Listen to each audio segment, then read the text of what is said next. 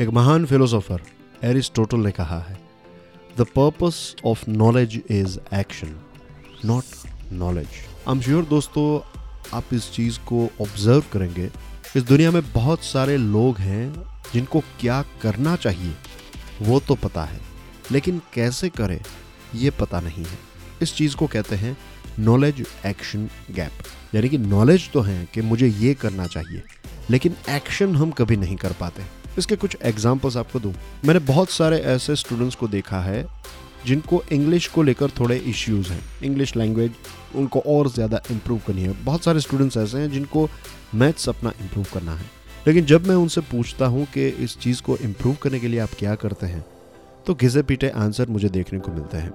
मैंने बहुत ही कम ऐसे लोगों को देखा है, जिन्होंने अपनी इंग्लिश और मैथ्स को एक अलग लेवल पर वो लेकर गए। उनका बहुत ही वीक एरिया था लेकिन उन्होंने इस नॉलेज एक्शन गैप को हमेशा के लिए ख़त्म कर दिया। इन सारे सक्सेसफुल लोगों में अगर कोई कॉमन चीज़ आपको देखने को मिलेगी तो वो ये है कि उन्होंने सिर्फ़ इन चीज़ों के बारे में सोचा नहीं, उन्होंने वर्क करना स्टार्ट कर दिया। उन्होंने एक्शन लेना स्टार्ट कर दिया।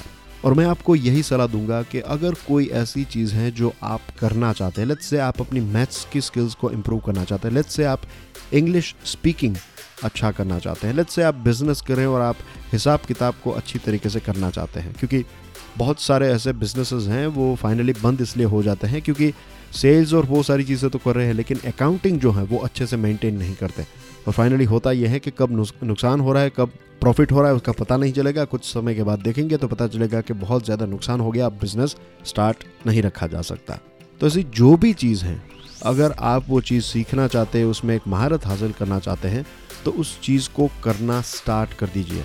और सबसे बेस्ट चीज़ तो यही होगी कि सुबह उठकर जब भी आप तैयार हो जाए तो do that thing first thing in the morning. English speaking की यही प्रैक्टिस कीजिए कि सुबह उठकर जब भी लत से आठ बजे आप तैयार होकर रेडी हैं तो आठ से साढ़े आठ बजे आप सिर्फ़ इंग्लिश स्पीकिंग कीजिए। मैथ्स इंप्रूव करना है तो आठ से साढ़े आठ बजे मैथ्स कीजिए।